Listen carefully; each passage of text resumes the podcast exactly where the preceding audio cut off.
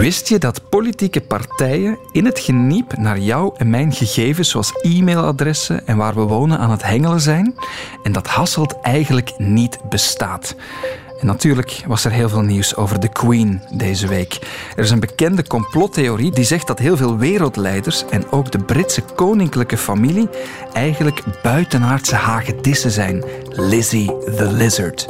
Maar kan een hagedis wel 96 jaar worden? Gemiddeld worden de meeste hagedissen tussen de 15 en de 20 jaar. Dankjewel Mario Goes van SOS Reptiel. Dat en veel meer ontdek je in... Het Uur van de Waarheid. Het Uur van de Waarheid is jouw wekelijkse afspraak als het gaat over straffe verhalen. Want wat is waar en wat is fake news, desinformatie of een compleet losgeslagen complottheorie? Wij gaan het onderzoeken samen met experten en mensen die er alles van weten. En beginnen doen we in eigen land. Want wist je dat politieke partijen allerlei petities organiseren? Je ziet ze op social media verschijnen. Red de patrijs, schaf de accijnzen af, baas in eigen buik. Is er hier bij mij die er alles over weet. Tim Verheijden. Tim, goedemorgen. Dag Dennis, goedemorgen. Jij uh, ja, hebt het onderzocht en iets ontdekt. Laten we misschien eerst eens op een rijtje zetten. Welke partijen organiseren zulke online petities? Ja, als je kijkt naar Vlaanderen heb je vijf partijen die daaraan meedoen. Groen, PvdA, Vlaams Belang, Open, v en, Open VLD en Vooruit. En inderdaad, ze maken er wel vaak reclame voor. Ik heb al Facebook-reclame gezien van Vooruit die zegt van kijk, kom hier, teken de petitie voor. Bijvoorbeeld meer jobs in de zorg. PvdA, schaf de accijnzen af. Uh, Vlaams Belang voor betaalbaar tanken enzovoort. Meer nog, Open VLD heeft een eerste petitie onlangs gelanceerd. ging over baas in eigen buik. Naar aanleiding van de beslissing van het Hooggerechtshof in Amerika. Die zegt van kijk, abortus dat is geen verworven recht. En toen dook er plots op mijn Facebook-tijdslijn een filmpje op van Goedele Likens. Als een vrouw beslist dat er iets niet oké is met een zwangerschap, dan doet ze dat echt niet zomaar of lichtzinnig. Niemand anders moet in onze plaats beslissen wat we met ons lichaam doen. Ja, het ziet er allemaal goed uit. Het is flitsend. Er staan ook metertjes bij van op naar de 30.000 of 50.000 Bijvoorbeeld Vlaams Belang betaalbaar tanken. Eh, als we 30.000 handtekeningen hebben, dan kunnen we het verschil maken.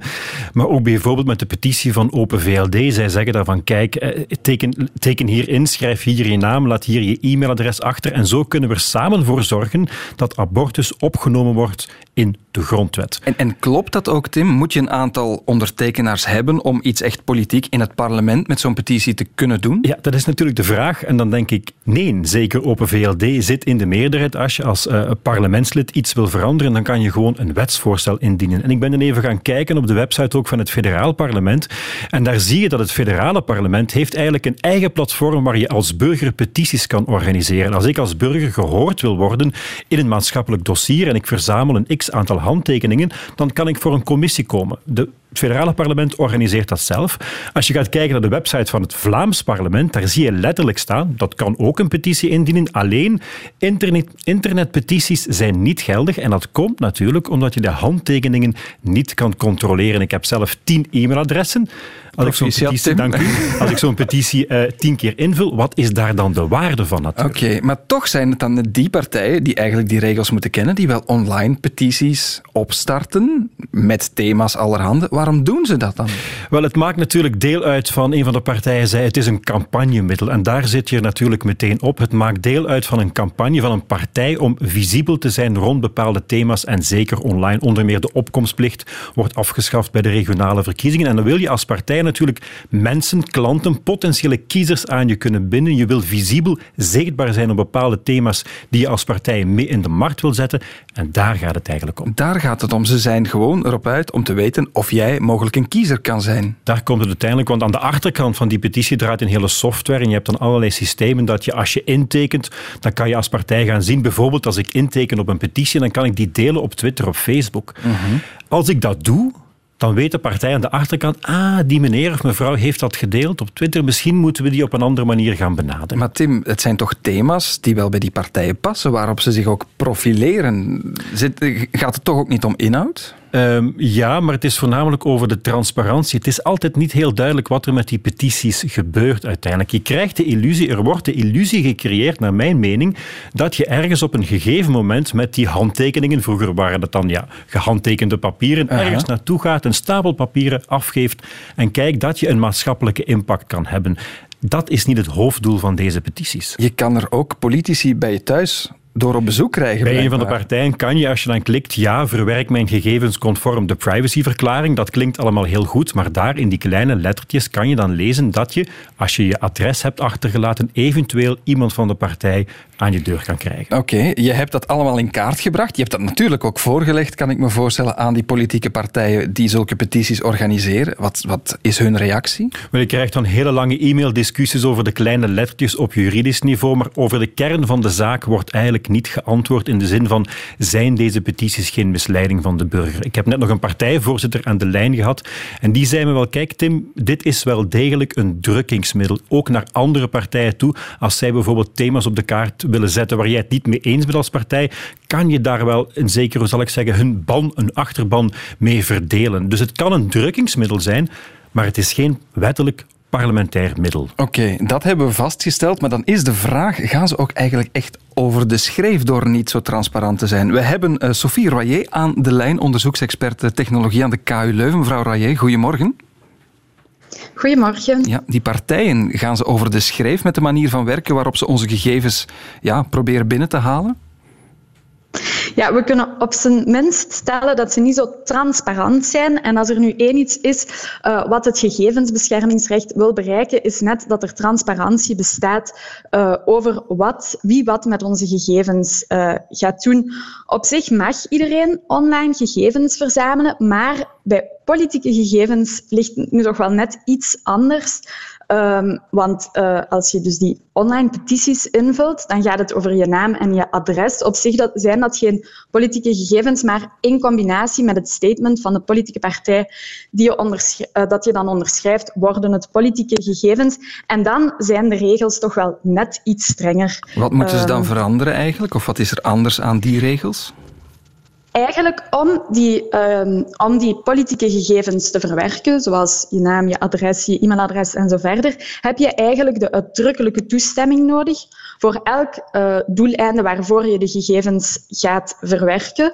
Dus iemand die zo'n petitie ondertekent, die heeft de redelijke verwachting dat zijn e-mailadres zal worden bijgehouden in functie van die petitie. Maar het probleem is dat in veel van die online petities en die privacyverklaringen die ik dan bestudeerd heb, um, dat er nog een hele hoop andere doeleinden worden opgelijst, waar je eigenlijk als burger totaal niet uh, van op de hoogte bent. Je moet al bijna een doorwinterde jurist uh, zijn om te weten te komen waarvoor men je uh, gegevens precies gaat gebruiken. Als je bijvoorbeeld een petitie ondertekent, dan heb je niet de redelijke verwachting dat er ook de week nadien een, een politieker aan je deur zou staan. Misschien niet. Dus dat moet beter beter, beter duidelijk gemaakt worden op voorhand ja, wanneer je ja. dat vinkje aanvinkt? Want dat doen we dan wel als we zo'n petitie invullen. Hè? Ja, niet altijd, niet altijd. Bij sommige van die petities is er slechts één knop. Bijvoorbeeld, uh, ik onderteken de petitie en dan staat er zo in kleine lettertjes nog onder.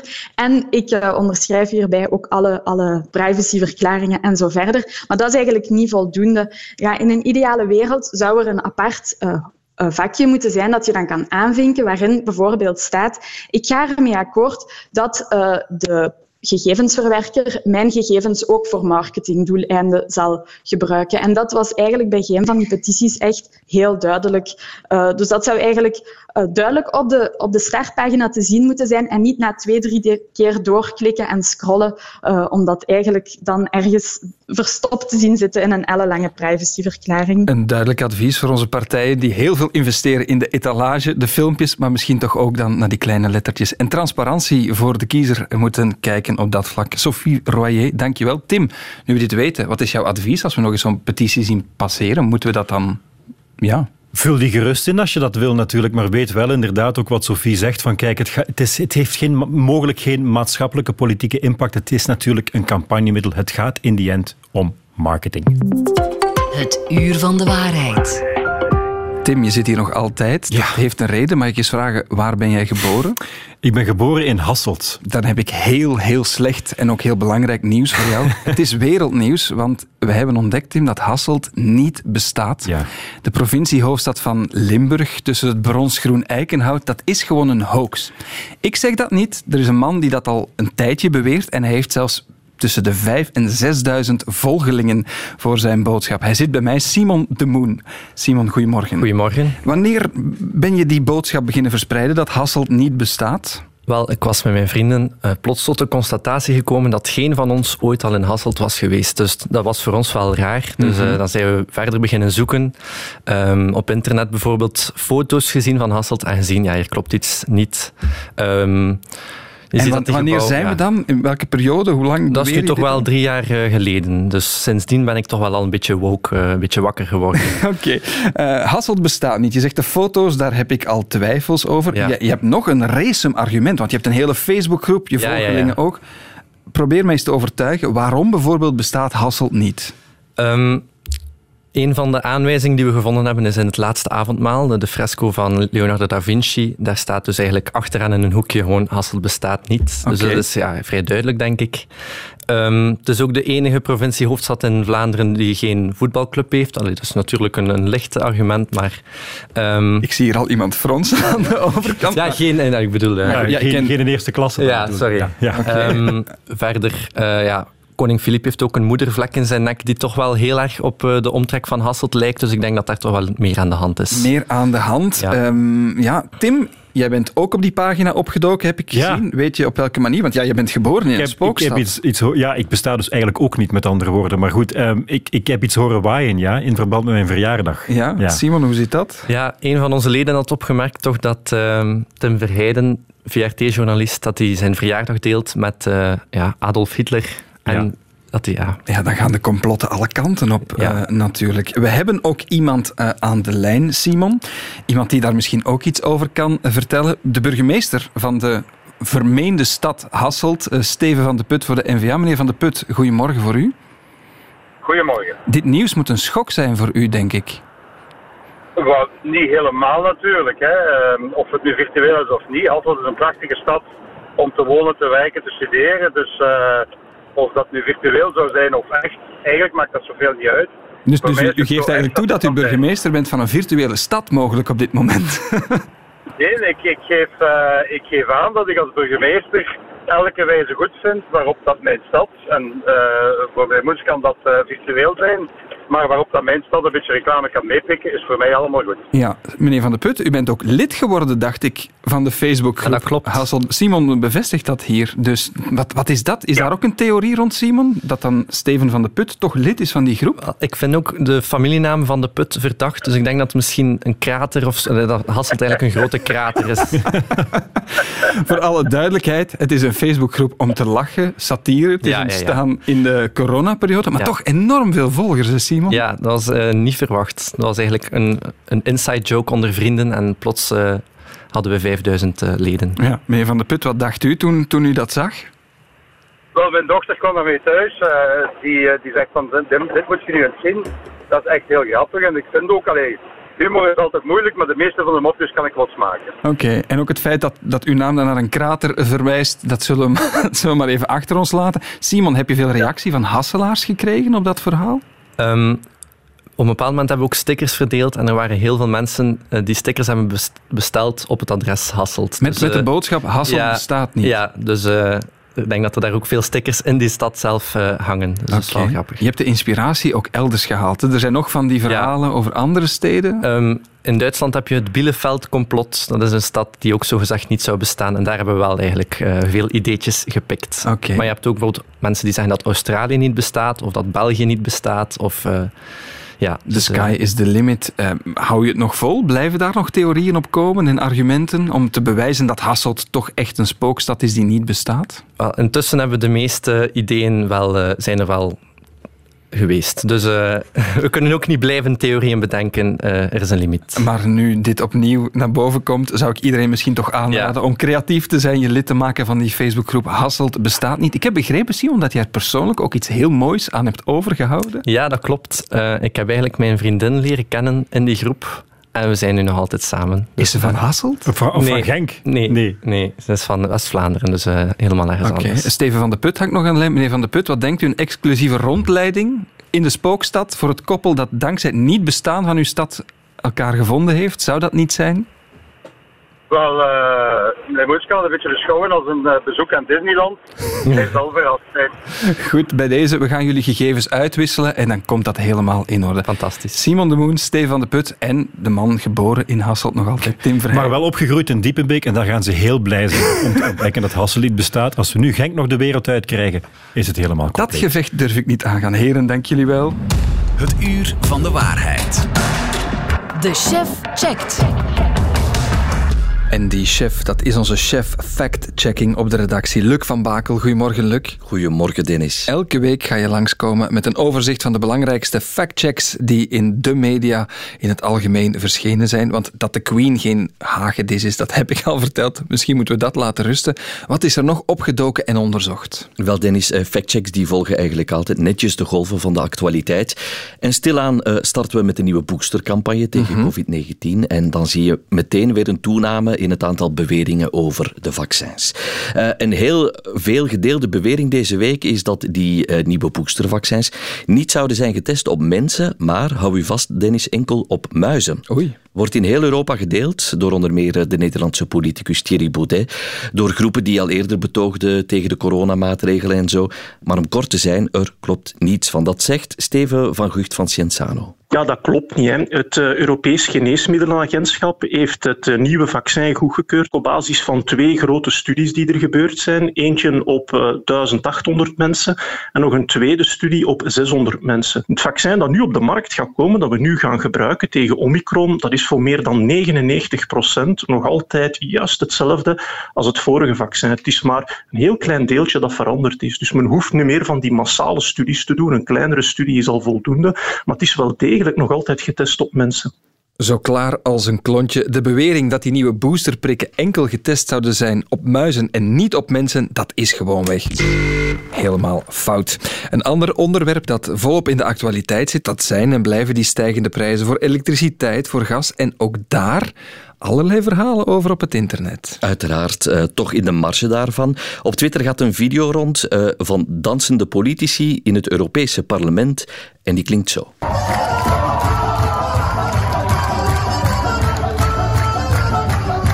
Ze zijn aan het dansen en feesten in tijden van crisis. Want wat vieren ze zo gezegd, Luc? Ze vieren zo gezegd uh, de uitbetaling van hun wedden.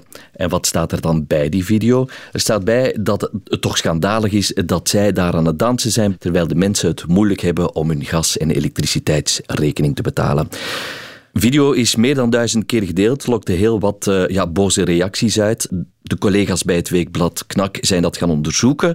Wat blijkt, het is een video van meer dan een jaar geleden.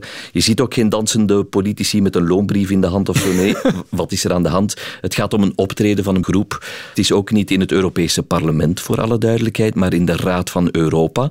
Dat is een hele andere instelling, staat eigenlijk volledig los van de Europese Unie. Dus om kort te zijn, los van de discussie over de lonen van politici. Deze video is... Allemaal is het... Zever, gezever! Bij deze kunnen we dat afsluiten. Soms krijgen we ook leuke vragen binnen van collega's die iets opmerken. En deze week gaat het over een meloen. Ik zag op een grote Instagram-account met honderdduizenden volgers een bericht over schuimende meloenen in de Albert Heijn. Onder die foto reageerden mensen dan dat die meloen duidelijk ingespoten was met chemisch spul. Weten jullie wat er echt aan de hand is? Luc, schuimende meloenen, hoe ziet dat eruit? We hebben dat uiteraard onderzocht. Uh, het is eigenlijk een, een, een, video. Wat je ziet is de, een, een, groene watermeloen en er staat een dikke laag schuim op. Het gaat om een video die op Instagram stond, op een account met meer dan 800.000 volgers. Het kreeg ook 34.000 likes. En er zitten eigenlijk twee vragen in. Eén, uh, kan een watermeloen nu eigenlijk schuimen? En twee, vind ik eigenlijk nog belangrijker, worden meloenen met een chemisch middel ingespoten. En om dat uit te zoeken zijn we naar Anne Schenk gestapt. En zij werkt voor het Vlaams Centrum voor Bewaring van Tuinbouwproducten. Met als eerste vraag dus, kan een meloen schuimen? Een watermeloen die bij een hoge temperatuur wordt bewaard, bijvoorbeeld 25 graden, die zal sneller aangetast worden door bacteriën en schimmels en dat kan leiden tot bederf en gisting. En bij die gisting komt CO2 vrij. En zo'n CO2 die geeft schuimvorming. Dus, samengevat, dat eerste deel van die bewering is helemaal juist. Meloenen kunnen schuimen, maar dan Hebben ze een chemisch goedje nodig om te glimmen of er roder uit te zien? Is daar iets ingespoten? Ja, ook die vraag hebben we voorgelegd. Dus dat is in ieder geval in België geen praktijk en ik heb ook geen weet dat het in het buitenland gebeurt. De reden die men suggereert is een injectie om de kleur te bevorderen. Maar dan krijg je alleszins geen mooie verdeling van de vloeistof in de vrucht, dus dat lijkt me zeer onwaarschijnlijk. En een andere reden zou zijn om de vorm te bevorderen, maar dat lijkt me niet nodig en is ook niet zo gemakkelijk, want een meloen is al mooi van vorm zelf. En bovendien is de schil ook nog heel hard. Daar kun je niet zomaar gemakkelijk de vorm van veranderen door er iets in te spuiten. Dus een toch wel geruststellende conclusie vanuit dat instituut. Chemische troep in onze meloenen, dat is vooralsnog helemaal niet waar. Luc, mag ik jou danken voor jouw komst? Zeker. Waar kunnen we al die verhalen trouwens nog rustig nalezen? Dat kan op de pagina van thecheckers.be en daar vind je alle factchecks terug van KNAK, van Factcheck Vlaanderen en van ons eigen huis, uh, de VRT. Je kan trouwens ook uh, zaken laten checken als je dat wil. Mail dan even naar het uur van de waarheid at radio1.be. Tot volgende week. Tot volgende week. Het uur van de waarheid. Het uur dendert voort en ik heb nu een Vlaming aan de lijn in Washington. Wat zeg ik? Ik heb de man aan de lijn die ervoor gaat zorgen dat in Amerika de komende verkiezingen, de midterms, op Facebook alvast eerlijk gaan verlopen. Maarten Schenk, een goede, ontiegelijk vroege morgen voor jou. Ja, goedemorgen Dennis. Maarten, je zit in Washington, het heeft met Facebook te maken. Wat is jouw job eigenlijk? Uh, ik ben factchecker. Uh, ik heb de website leadstories.com opgericht met een aantal Amerikanen. Een aantal jaar geleden. En uh, wij factchecken ondertussen zo uh, ja, sinds 2016. Uh, zijn we echt fulltime beginnen factchecken. En wat factcheck jij allemaal? Um, voornamelijk dingen die ze in Amerika interessant vinden. Want we schrijven voornamelijk voor een Amerikaans publiek. En de ondertitel van onze website is Just because it's trending doesn't mean it's true. Dus wij gaan uh, speciaal op zoek naar dingen die viraal gaan op, uh, op het internet en die niet waar zijn. En daar schrijven we dan over waarom die niet waar zijn en hoe, hoe we dat hebben uitgezocht. Extra en, belangrijk uh, natuurlijk in tijden van verkiezingen in Amerika. Want je, je kan je wel afvragen, je bent als factchecker, heb ik me laten vertellen, in je eentje gestart in een kelder in Houthalen Helchteren. En nu zit je in Washington voor topontmoetingen met Facebook. Hoe is dat allemaal gegaan? Uh, ja, dat is een lang verhaal, maar eigenlijk is dat begonnen met een, um, een uh, zijkolom-element op mijn website dat ik wou hebben. Dus ik wou iets maken om mijn artikels op mijn eigen website te kunnen sorteren op volgorde van het aantal likes dat die hadden op Facebook. Mm -hmm. Dat is dan een, uh, een programma geworden met de naam Trendolizer. Dat dus gaat meten van wat is hier het meeste likes per uur aan het bijkrijgen op Facebook. Dus toen ben ik uiteindelijk na veel vijven en zessen in contact gekomen met een aantal Amerikanen die een site wouden beginnen over wat gaat er viraal en waarom. En daar dan journalistiek rond doen. Van, van waar komt dit bericht? Wie schrijft erover? Schrijven ze er correct over?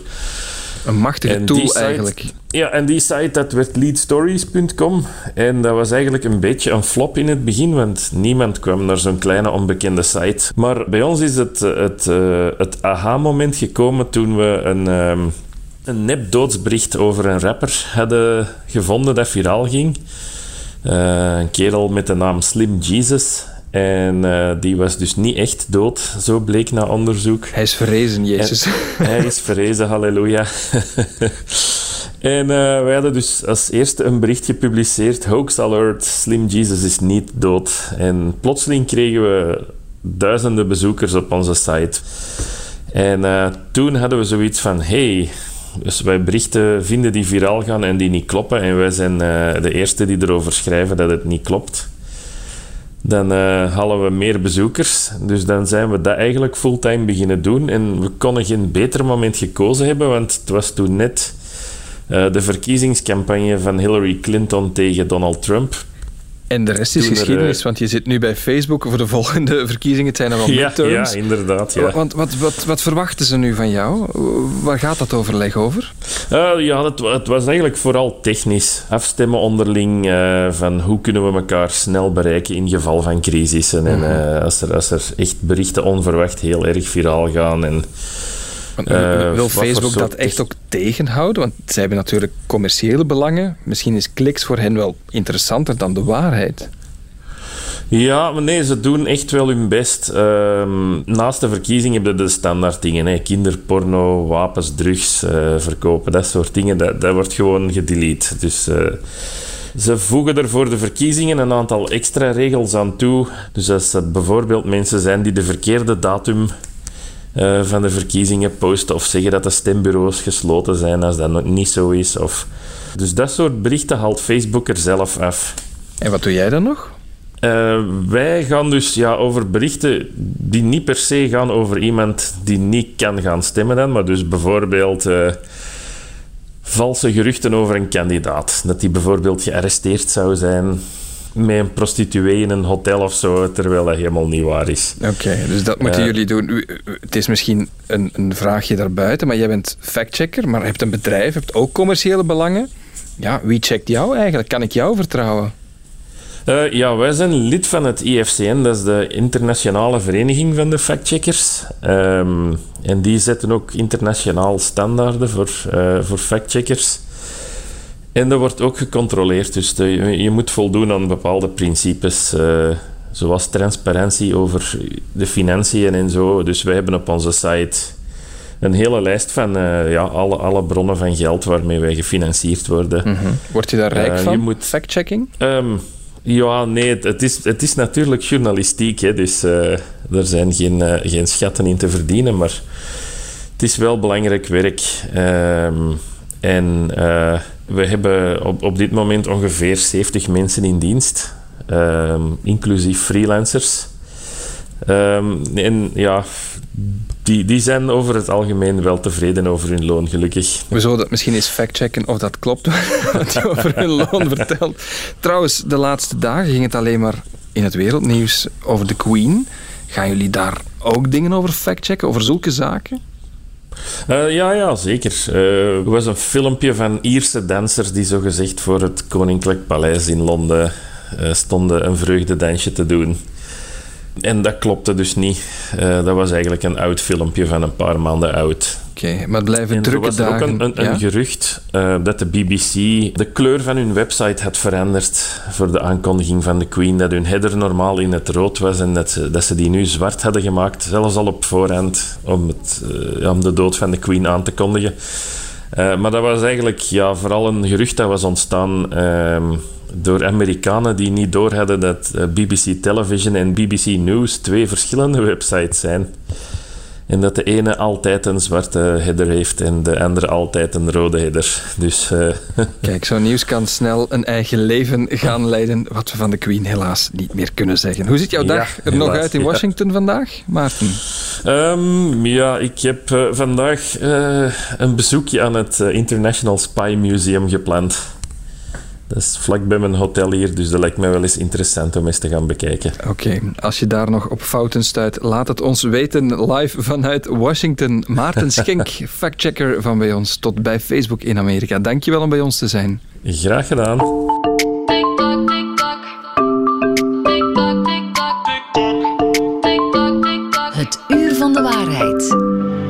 Ik voel me oud als ik dit hoor. TikTok, miljoenen mensen wereldwijd zitten erop. Ik niet, maar waarschijnlijk uw kinderen, uw neefjes, alle minderjarigen ter wereld wel, tenminste zij die al een smartphone hebben. En de vraag die we deze week eens gaan bekijken, hoe komt het dat al die minderjarigen op TikTok, of toch heel veel, dit te zien krijgen? Hallo mensen, wat ontzettend leuk dat je ook deze week weer kijkt naar het shotje van de week. Het shotje van de week, alcohol, alcohol en nog eens alcohol. Dat viel de Nederlandse onderzoekers op van Pointer. Ze hebben een profiel aangemaakt op TikTok alsof ze 13 jaar zijn. Niet meteen de leeftijd voor pintjes vodka en pornstar martinis, denk je? Alhoewel. In het begin zagen we geen alcohol in de video's die we voorbij zagen komen. Maar na een minuut of tien toen zijn we gaan zoeken op uh, termen als uh, drankchallenge of drankjes mixen. En toen kwamen we dus uh, behoorlijk veel alcohol tegen. Plots kwam die fictieve 13-jarige allerlei filmpjes tegen met alcohol in. Mensen die dingen drinken, die daar jolig over zijn. Dat was Karen Geurtse trouwens van Pointer, die we daarnet hoorden in Nederland. Nu moet je weten, alcoholreclame tussen 6 uur s morgens en 9 uur s avonds, dat is verboden op de televisie in Nederland. Maar je tiener ziet het dus wel volop in die posts met alcohol op TikTok. Wat moeten we daarvan denken? Ik ga het eens vragen aan Kathleen Beulens. Die hangt aan de lijn. Mevrouw Beulens, goedemorgen. Goedemorgen. U bent eh, professor bij de School voor Massacommunicatie Research aan de KU Leuven. U doet onderzoek naar de invloed van sociale media eh, op het gedrag van jongeren. Die filmpjes op TikTok waar we het hier over hebben, zet dat tieners ook echt aan om meer te drinken? Um, wel, dat zou wel kunnen. Er zijn nog niet zo heel veel studies gebeurd op dit moment naar de uh, effecten van specifiek TikTok op alcoholgebruik bij jongeren. Maar er, gebeurt wel al een tiental jaar onderzoek naar wat de effecten van uh, andere uh, social media platformen zijn en van alcohol op die andere social media platformen. En uit die studies zien we toch dat dat wel een impact kan hebben op um, hoe ze denken over alcoholgebruik, maar ook op hun, hun echte alcoholgebruik zelf. En is dat anders bij tieners dan, dan bij u en ik? Um, wel, ik denk um, dat we er allemaal uh, door kunnen beïnvloed worden. Maar bij tieners is het natuurlijk zo dat zij uh, eerst om te beginnen al, al veel vaker um, social media gaan gebruiken. En bijvoorbeeld, ze zijn heel vatbaar voor peer pressure, dus voor de zaken die zij zien, uh, die hun vrienden bijvoorbeeld delen op social media. En heel veel van die content die uh, jongeren delen, heeft betrekking op alcoholgebruik. Um, zij zijn ook iets gevoeliger voor beloningen bijvoorbeeld, dus die inhouden worden ook vaak beloond met likes en positieve comments. Um, dus dat verandert het wereldbeeld eigenlijk wel van, van die jongeren, wat ze normaal vinden. Ja, inderdaad. Dus als, um, als je, dat zien we ook in onderzoek, dat als je heel veel um, alcoholgebruik op social media ziet, dan kan dat een impact hebben op hoe je over um, alcoholgebruik denkt, maar ook over, op de sociale norm. Dus hoe vaak jij denkt dat anderen drinken, maar ook hoe aanvaardbaar jij denkt dat anderen jouw drankgebruik gaan vinden. Laat ook eens in, in die filmpjes duiken, want uh, ja, reclame is verboden. Het zijn dan ook niet echt reclamefilmpjes. Het is altijd ludiek. Uh, mensen die van alles doen met drank. Laten we even luisteren. Van een feest-dj die shotjes, uh, het shotje van de week maakte, tot grote influencers die flesjes bier ondersteboven leeg dronken. Of grote plastic kratten die gevuld werden, zeg maar met ijs en dan snoep en dan drank erbij. Zit daar een verschil op tussen wat officieel reclame is of wat via influencers en van die posts tot bij jongeren komt? Um, ja, ik denk, we gaan er eigenlijk vanuit dat al die um, verschillende vormen uh, van alcoholgebruik die je ziet op social media een, een, impact kunnen hebben. Dus dat kan gaan over reclame, maar dat kan net zo goed zijn um, influencers die in naam van een bepaald merk content gaan posten. Maar het kan ook gaan over celebrities bijvoorbeeld, die over hun leven posten en de vele feestjes die ze bezoeken. Maar net zozeer de content die jongeren uh, zelf ook op social media gaan posten.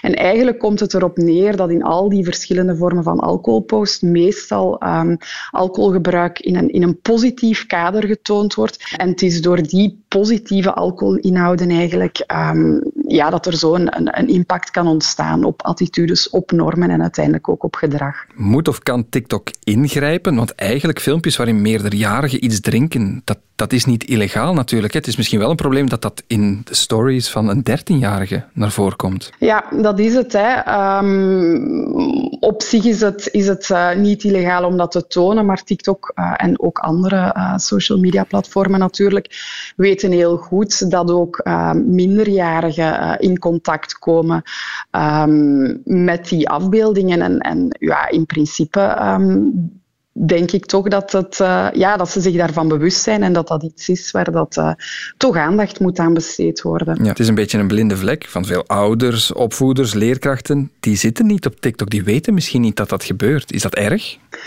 Um, wel, ik denk dat het voor, voor ouders, leerkrachten en, en eigenlijk iedereen die met jongeren in contact komt, wel interessant is om te weten waar jongeren mee bezig zijn um, en waaraan uh, ze worden blootgesteld. Nu, in deze case gaat het over TikTok, um, maar eigenlijk uh, zien we gelijkaardige uh, zaken opduiken bij bijvoorbeeld Snapchat of Instagram of zelfs nog op Facebook, alhoewel dat dan minder vandaag door jongeren wordt gebruikt.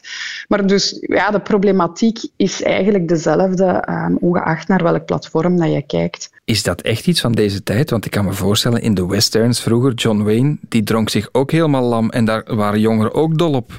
Is dat niet hetzelfde? Maken we ons niet te veel zorgen?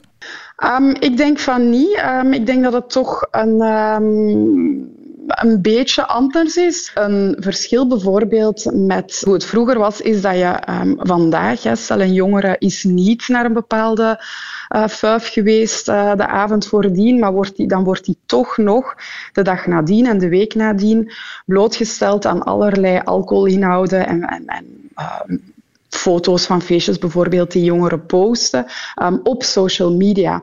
Dus eigenlijk was het zo dat je vroeger aanwezig moest zijn om te zien hoeveel um, andere mensen drinken. Maar vandaag word je daar veel vaker aan blootgesteld, juist doordat, um, ja, doordat die social media eigenlijk voortdurend aanwezig is en dat er best wel wat alcoholinhouden op die social media te zien zijn. Maar het is ook niet zo dat omdat je blootgesteld wordt aan zo'n één filmpje, dat je noodzakelijkerwijs standaardaags um, ook meteen heel veel gaat drinken. Dus dat is slechts één factor in een, uh, ja, in een geheel van factoren die een impact kan hebben op um, het gedrag dat jongeren stellen.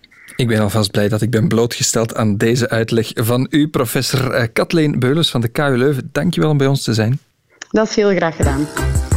We zijn stilaan aan het einde van dit uur van de waarheid. Ik heb geleerd dat Hasselt misschien toch wel eens in het echt zou kunnen bestaan. Dat meloenen op natuurlijke wijze kunnen schuimen. En dat je toch best twee keer nadenkt voor je zomaar je naam en je gegevens vrijgeeft aan een petitie van een politieke partij. Het was hier zeker geen. Fake news, fake news. There's never been an innovation that's so easy to do. They used to be lies, now they're alternative truths. So if you fake it with me,